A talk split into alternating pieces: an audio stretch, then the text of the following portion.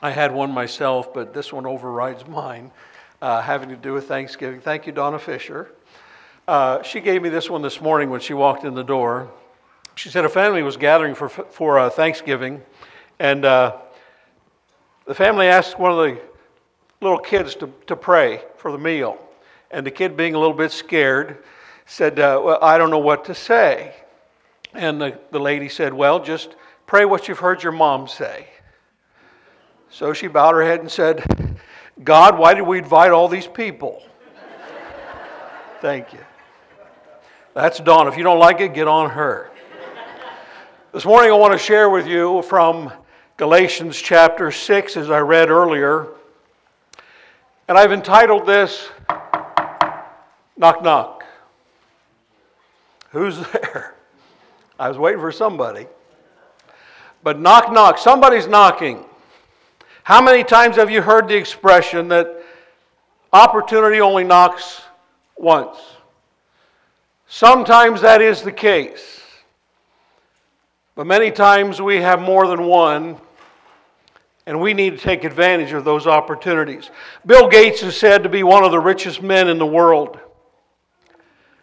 I wouldn't want what he has because we are richer than he is, aren't we? But he said the reason he is the, the, one of the richest men in the world is because he was at the right place at the right time. And he took advantage of that moment, which gave him the success that he has. How many today fail to take advantage of opportunities as they are presented almost like a golden cup, but yet we avoid them? Many of us have heard the story of the uh, Aesop's fable, the, the uh, grasshopper and the ant, or the ants and the grasshopper. And it goes something like this. I've kind of put it in a nutshell. It says, One day in late autumn, a family of ants were bustling about in the warm sunshine, drying out the grain they'd stored up from the summer, when a starving grasshopper with a fiddle under his arm, sorry, people, uh, came up and begged them humbly for something to eat. And the ants turned and looked at him and said, What were you doing all summer? He said, Well, I was so busy fiddling and making music that I didn't have time to store up grain, so please feed me. The ant said, Fiddle, did you? Now dance. If you're going to make music, dance to your own tune. We learn a few things from this fable. First of all, and we know this from the book of Ecclesiastes, that there is a time to play, but there is a time to work. There's a time to have fun and laugh and have a joyous time, but there is also a time to get to work and do the things that God has called us to do. We also learn that if we fail to take opportunities as they come and present them to us, we will pay the consequences. And those consequences could very well be an eternal consequence. I want to read again from Galatians chapter 6 and verse 10. And this is my main focus here, but don't lose 1 through 9. Therefore, as we have opportunity, let us do good to all, especially those who are of the household of God. All Christians should be on the alert. Have your eyes wide open at all times to look to do good for somebody around you because every one of us needs somebody to do something for us. I find in life that there are always somebody behind us spiritually speaking, uh, maturity wise, that we can reach back and help and pull them forward. But there's always someone in front of us that we can reach to and be pulled by them to just take another step of faith closer to God. I want to examine this morning the understanding and the idea that all we have is right now. All we have is today. Jesus tells us the urgency of that.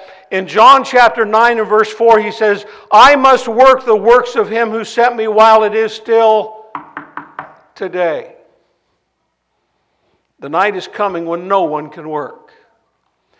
Jesus understood the idea, the urgency of doing good works for people, even the worst. Even the worst around us that we might think they'd never listen, they wouldn't pay attention, they don't want to hear this. But you know, in our doing good for even Matthew 25, we're going to be there in a little bit. Even the least of these, doing good for them, it may not do them any good, but it does us good to do those good works, and it glorifies our Father in heaven. Proverbs 20, or 327 says, Do not withhold good from those to whom it is due. When it is in the power of your hand to do so, do not say to your neighbor, Go and come back, and tomorrow I will give it to you, when you have it with you right now. Don't hold it back. Ecclesiastes chapter 9, verse 10 says, Whatever your hand finds to do, do it with all your might. Because there is no work, there is no device from Amazon, there is no knowledge you can gain from politics or wisdom from mankind, because we're all heading toward the same thing a grave one day soon. Oh, we don't want to hear that but it's reality. You see, not only are we to find good to do for other people, but the Bible says there in Ecclesiastes 9 and verse 10, we are to give it our best. Do it with all your might. And remember Philippians, I don't have this in the list of scriptures, Philippians 4:13, I can do most things through Christ. Help me out. All. God will give you the strength. So do it with all your strength. Another reason we need to take advantage of our opportunities is because we don't know if we'll be here tomorrow. It is a real possibility that someone you know, someone you love, someone you dislike will not be here tomorrow. Mark, why do you bring that stuff up? I didn't. I'm called to preach the Word of God. James chapter 4, verse 13 and 14 says, now, listen, you who say today or tomorrow we will go and do this or do that, we'll go to this city or that city, and we will make money, we will buy things from Amazon for Christmas, and I'm paraphrasing. And he says, You don't even know what will happen tomorrow. Your life is what? He said, It's a vapor. It's a mist that will one day vanish from the, from the face of the earth. Every one of you here this morning have a better understanding of that with this area than I do. It has not been that long ago that somebody in your life is no longer here. A husband, a wife, a parent. Their life was only a mist for a very short time. Men who stood here and gave the communion meditation, men who prayed, men who preached, their life was just a mist, a vapor, and they will be gone or they are gone already. We need to see that our life is only a mist. And we need to reflect the life of Christ and give the, that rainbow back to the world. From this passage, I believe we can see the urgency for the Christian to do the work of God today. Today. Not wait till tomorrow, because tomorrow may never come. Even Jesus teaches us that we should focus our efforts on today and not tomorrow. In Matthew chapter 6 verse 34, he says, "Therefore do not be concerned about tomorrow. For tomorrow has enough of its own concerns and its own worries, its own problems. Each day has a problem of its own. Do the right thing." Jesus says, and don't say, I'll do it tomorrow. I have more time. I have plans today. But do it today. You and I both know that there are non Christians who, right now, if they died, they would go to hell. We know people. Mind, uh, names just crossed your mind of people you know that are not ready. We have those who used to sit amongst us who are right now staying home because whatever reason. They need to hear from us. You know those people better than I do. It's a long list of names. I've heard people mention this person, this person, this husband and wife, this family who's no longer here. I can't do that all. The elders can't do that all. I'm encouraging you to call them. Give them a call. Let them know that they are loved, they are missed, and how serious it is for them to continue to avoid the Lord Jesus Christ and the body that He loves so dearly. Give them a call. Warn them. Visit them. And seriously tell them the things they need to hear. And here's the reason why because the Bible says that it's just that serious. In Ezekiel chapter 3, verses 17 through 19, which I have on the list of scriptures there for you, it says, There, Son of Man, I have made you a watchman for the house of Israel. So hear the word I speak and give them warning from me, from God, not your preacher. When I say to a wicked man, You will surely die, and you do not warn him, or you do not speak out to dissuade him from his evil ways in order to save his life, that wicked man will die for his sin, yes. But I'm going to hold you accountable for his blood. That's what he says there. But if you do warn that wicked person, and he still does not turn from his wicked ways or from his evil ways, he will die in his sin, but you will have saved yourself. You see, our doing good does not necessarily do anybody else any good, but it keeps us in line with doing the things that God commands us to do. We don't know who will listen to us, we don't know who will be saved by our teaching and loving them. But we do know this that if we teach them and love them and warn them, that we are okay. Too often, we wait too long to share with loved ones. We wait far too long to share with those that we know need salvation because in our minds we keep thinking they'll knock again. That opportunity will come again some other time. Maybe tomorrow, maybe next week. I don't have time. Or maybe we're afraid, concerned that, well, if I bring it up, they won't like me anymore. You know, it's not about people liking you and me, it's about them loving the Lord Jesus Christ. That's what it's really all about. Because we're not doing them any good whatsoever if we avoid going to them in a loving way and sitting down with them and telling them, I'm concerned about your soul. I'm concerned about you. Let's study together. Let's talk. Let's communicate. Let's get everything out on the table. Because if we don't do that, what we're saying is, I really don't care if they spend eternity in heaven or hell. It does not matter to me. The Apostle Paul tried to teach everyone about the Word of God, but I want you to notice what he said in, in Acts chapter 20, verses 26 and 27, to the elders at Ephesus.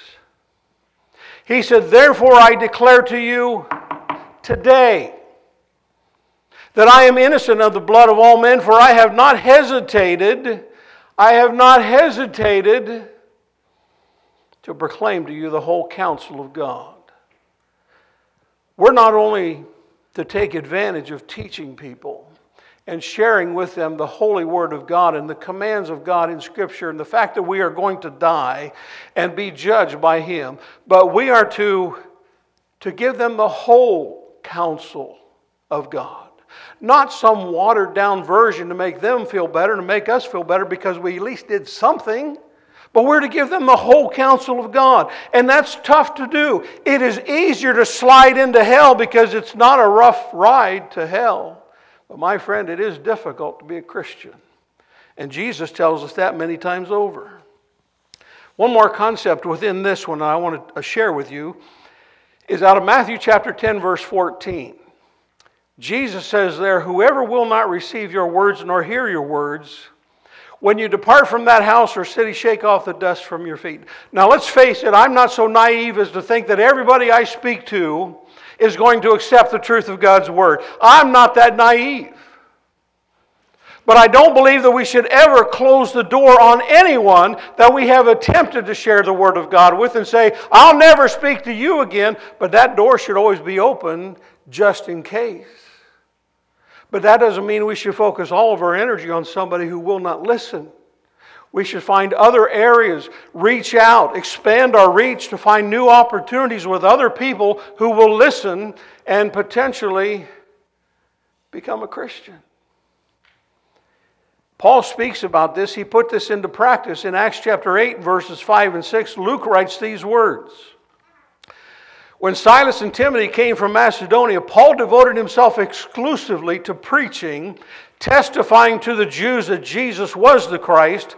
But when the Jews opposed Paul and became abusive, he shook out his clothes in protest and said to them, Your blood be on your own hands, your own heads. I am clear of my responsibility. From now, I will go on to the Gentiles. The Jews were Paul's people, they were his kindred folk, we might say. And Paul knew them very well, but as much as he tried over and over and over again to teach them, they rejected him. They rejected Christ. They rejected the things of God. So Paul said, I'll go on to the Gentiles. Paul took advantage of that opportunity. And what happened? Oh, he won so many Gentiles that I believe in part that's why you and I are here today. He had great success in taking an opportunity as it came his way. Another area that we don't want to lose is, is in our own personal lives of service. Now, we talk a lot about service in church. We're coming to a church service. We come here to pray. We come here to sing. We come here to give glory to God. We come here to preach. We come here to remember. And this is all in service, I pray, to our great God in your mind. But I want us to look in Matthew 25. If you're not there already, turn there. We're going to be there as well as Luke chapter 14. I want you to be ready for this. When I'm done with this particular parable in Matthew 25. Don't close Matthew 25. We're going to be back there. But Matthew 25, beginning of verse number 31. I don't apologize for reading scripture because sadly it may be the only scripture some people read during the week. And I don't know who that might be. Matthew 25, 31. When the Son of Man comes in his glory and all the holy angels with him, then he will sit on the throne of his glory. All the nations will be gathered before him, and he will separate them one from another as a shepherd divides his sheep from his goats. And he will set the sheep on his right hand, but the goats on the left. Then the king will say to those on his right hand, Come, you blessed of my father, inherit the kingdom prepared for you from the foundation of the world. For I was hungry, and you gave me food. I was thirsty, you gave me drink. I was a stranger, you took me in. I was naked, and you clothed me. I was sick, and you visited me. I was in prison, and you came to me. Then the righteous will answer him, What? When did we see you hungry or, and feed you, or thirsty and give you drink? When did we see you a stranger? And take you in, or naked and clothe you? When did we see you sick or in prison and come to you? When was that? We don't remember you knocking. He will say to them, Assuredly, I say to you, inasmuch as you did it to one of the least of these, you did it to me. Then he will say also to those who are on the left hand, Depart from me you cursed, into everlasting fire, prepared for the devil and his angels. For I was hungry, you gave me no food. I was thirsty, you gave me no drink. I was a stranger, and you did not take me in, naked, and you did not clothe me, sick and in prison, and you did not visit me. Then they also will answer him, saying, Lord, when did we hear you knocking? Lord, when did we see you hungry or thirsty or stranger or naked or, or sick or in prison and did not minister to you? Then he will answer them, saying, Surely I say to you, inasmuch as you did not do it to one of the least of these, you did not do it to me. And these will go away into everlasting punishment, but the righteous to eternal life. My friend, we cannot serve God without serving one another. Now, hear this your service to God, our service to God, does not end at the last prayer, the last song, you walk out the door. That's not the end of your service. But my friend, your real service to God is seen by God Monday morning through Saturday night before you show up here. Your real service is what takes place outside of these doors. Your real service to come in here is to be recharged, charging your spiritual battery so you have the fortitude and the enthusiasm and the encouragement from everyone else to stay faithful. Jesus makes it very clear to us that on the judgment day, our, our eternal destiny of heaven or hell will be determined quite heavily on our service to God. And a great, big, huge, humongous part of that service is how we have served other people in this life. How many times do we hear the scriptures speak of loving one another? And loving one another is not always huggy, huggy, kissy, kissy. Sometimes it's getting in someone's face to say, you need to repent because you're on thin ice. You need, you need to repent because there's something in your life that needs to be taken care of, or you will not make it to heaven. When we really stop and think about how we treat one another and what the Bible says here, I believe we should take a second look at it, maybe a third one that I want to share with you. Because many times I've heard people, and I haven't heard it here, and I hope the attitude's not here, but there are those in this life who refuse. Somebody over here does not like somebody over here, so there is this avoidance. Or someone over here doesn't like or get along with someone over here, so there again, there's that avoidance. I will not love that person, Mark. You don't know what they've done to me. You don't know how deeply they hurt me or my family. What I hear them saying when they say things like that, and people have said that from other places. What I hear them saying is, Mark, preacher, I would rather go to hell than to love Wayne Stoll. I'd rather go to hell than re, be re- reconciled to that person who's hurt me so deeply. But let's go a little deeper. I hear that person saying, I would rather go to hell than to love you, Jesus Christ, in the way that you said I should. Who in this life is worth you going to hell for? My question, because these two are synonymous loving God and loving my fellow man, they are synonymous. You cannot separate them. And my question is this after all that Jesus Christ has done in sacrificing himself for us, why would we give that up and sacrifice ourselves on the altar of selfishness to do our thing and end up in a Christless eternity?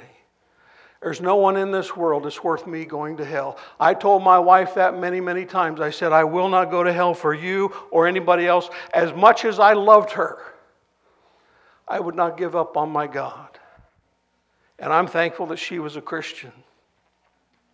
Now, according to Christ, whatever we do or do not do to a fellow brother or sister in Christ, think about it next time because we're actually doing that to the Lord Jesus Christ or not doing that for Him. Another quick example of that concept is found in Acts chapter 9 and verse 3 concerning the conversion of Saul. Now, Saul, as he journeyed, he came near Damascus, and suddenly a light shone around him from heaven. Then he fell to the ground and heard a voice saying to him, Saul, Saul, why are you persecuting me? Now, was, was Paul really uh, persecuting Christ? No, because Paul could not reach in heaven and beat him, beat Christ, or throw rocks at him and hurt him in that way. But in the same, in the same sense here, he was persecuting the Christians. and you persecute a Christian, you're persecuting your Christ. I cannot think of a parent in this room with a little one that if somebody did, came up to them and just started abusing them and throwing rocks at them and hitting them with sticks, I cannot imagine one mama bear or papa bear in this group standing in and saying, You're not going to do that to my child. And see, God will do the same thing. If we're harming each other and not being the loving body of Christ, giving up on ourself, our pride, then we have a real problem. Another thing I want you to remember here concerning lost opportunities is when it comes to being prepared for Judgment Day. If you believe Christ is coming back, say amen. He is coming back. Oh, he's coming back. And we need to be prepared. Many of you ladies, I know because I ate your meals, you prepared probably over the last few weeks as you thought about Thanksgiving coming up, what things you wanted to buy, what things you wanted to pre- prepare for that great feast at that moment in time. You prepared. You didn't wait till the last minute and say, let's put the turkey in the oven, it's going, they're going to be here in 10 minutes. You thought ahead, you prepared for that to come about. And after all of that preparation, we sat down, we all gained 10 pounds in the last five days. We enjoyed a prepared meal. In Matthew chapter 25, again, jump back to verse number one. At that time, the kingdom of heaven will be like ten virgins who took their lamps and went out to meet the, the bridegroom. Five of them were foolish, and five were wise. The foolish ones took their lamps, but did not take any oil with them. The wise, however, took oil in jars along with their lamps. The bridegroom was a long time coming. At least they thought so, and they all became drowsy and fell asleep. At midnight, the cry rang out, Here's the bridegroom! Come out to meet him. Then all the virgins woke up and trimmed their lamps. The foolish ones said to the wise, Give us some of your oil. Our lamps are going out. No, they replied, they, There may not be enough for both you and us. Instead, go to those who sell oil and buy some for yourselves. But while they were on their way to buy oil, the bridegroom arrived. The virgins who were ready went in with him to the banquet and the door was shut. Later, the others came also. Sir, sir, they said, open the door for us. But he replied, I tell you the truth, I don't know you. Therefore, keep watch, he says, because you do not know the day nor the hour. These five foolish virgins are what I consider in my thinking to be somewhat committed partially committed. They would show up, they would be there, but they had not prepared before to have enough oil in their lamps. That is, enough spirituality. The Holy Spirit is the oil, you see. So they were kind of committed. Even though they had been told many, many times from a pulpit, from a classroom, from their own reading of the Word of God, that the Son of God's coming back. They've been told this. The attitude they had then, we still have this attitude today. Things have not changed very much. We need to see the importance of taking advantage of the opportunity today, not tomorrow. You're not promised tomorrow. We are encouraged in Scripture to daily Every single day, every sunrise you get, you have the promise that you have a little bit more time. You have that day.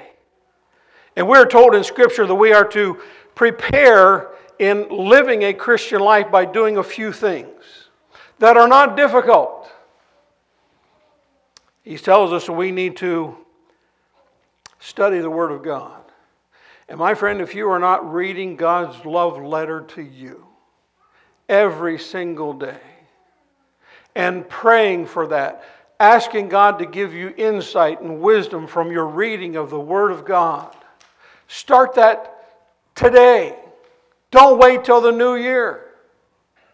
We're also told that we need to pray. We need to be in communication with our God. How many of you husbands and wives do not talk at all during the week? I see some guys smiling, praying for that maybe.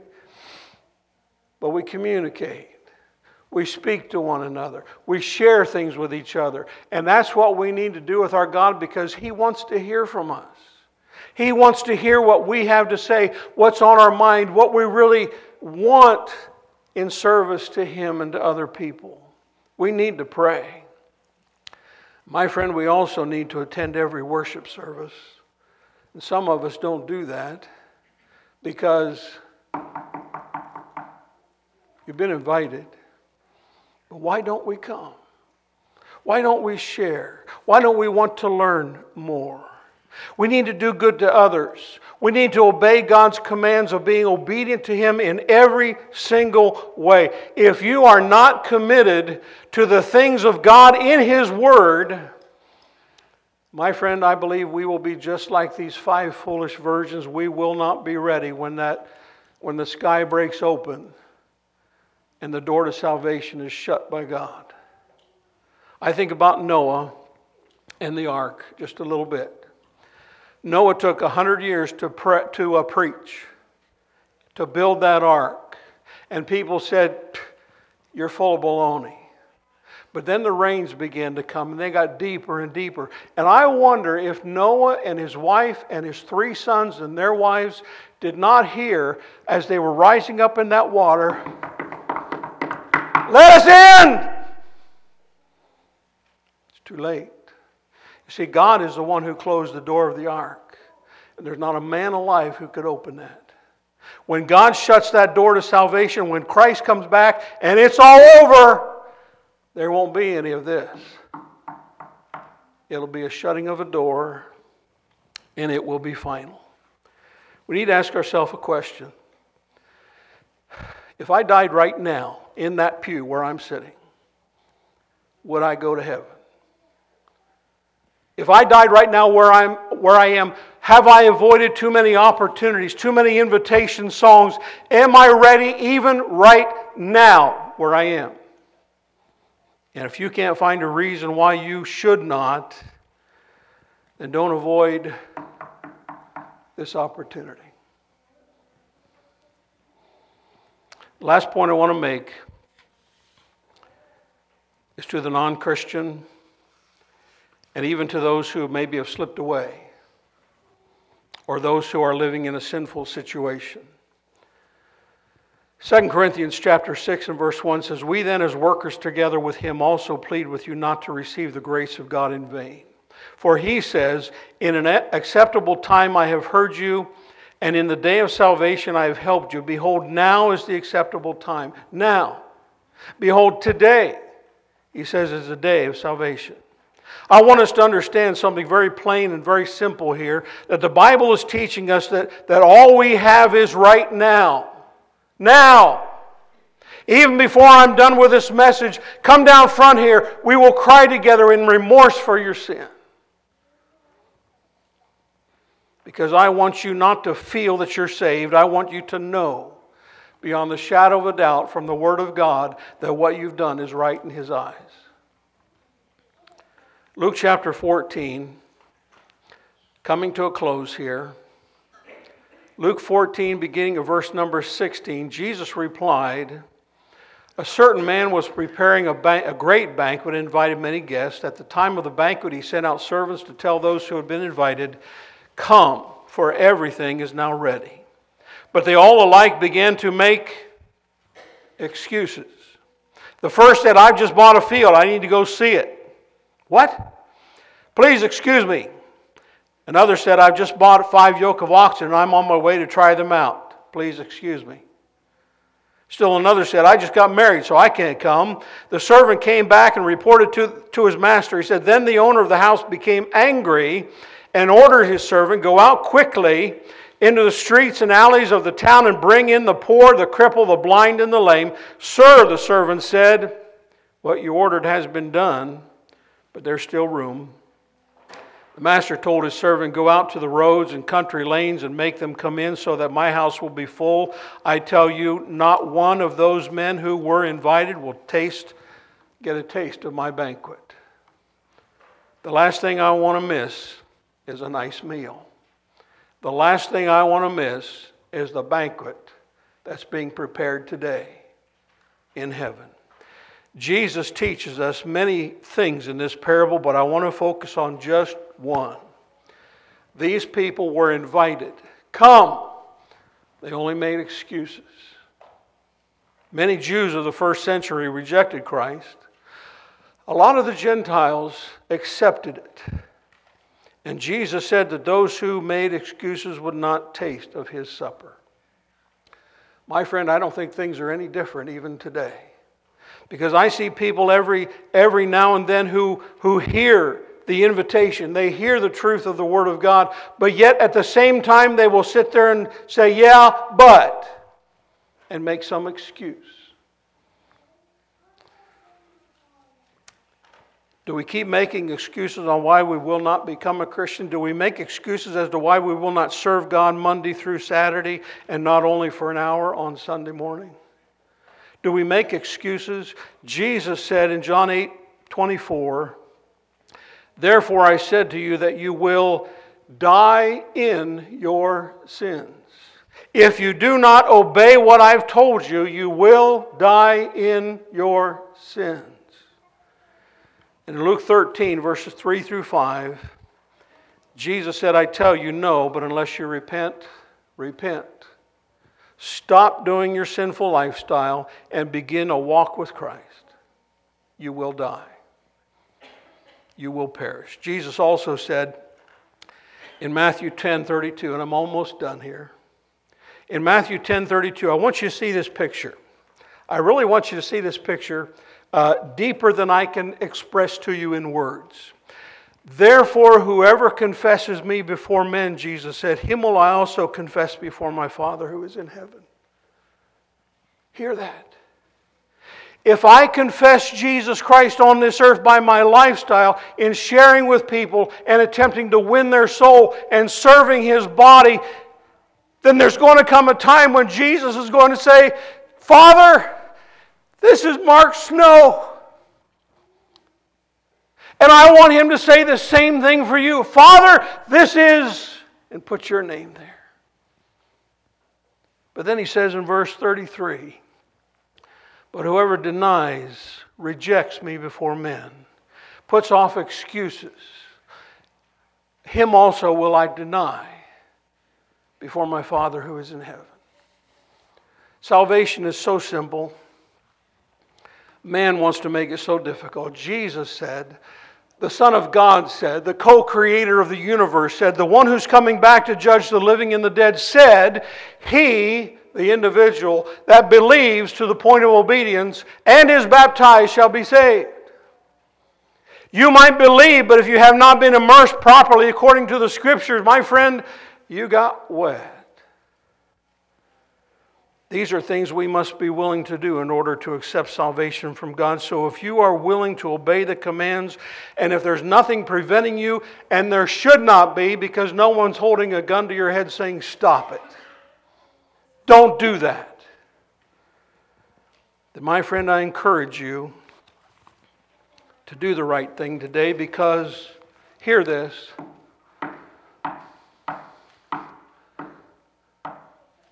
Someday the knocking will stop. Someday the trumpet will sound. As Veronica comes forward to play for us, my friend, I really pray that you do have a need. Christian, those who've claimed Christ for some time, if you have stepped away from the things of God, come back because there's still that knocking that's taking place. And if you're not a Christian, if you died right now and you know in your heart of hearts because what this says and what you're not doing, you'd go to hell, then you respond today by walking down here, sharing that with us. And my friend, we will teach you, we will bless you with the teachings of Christ. Won't you come? Christian, non Christian, or those who've fallen away. As we stand and sing.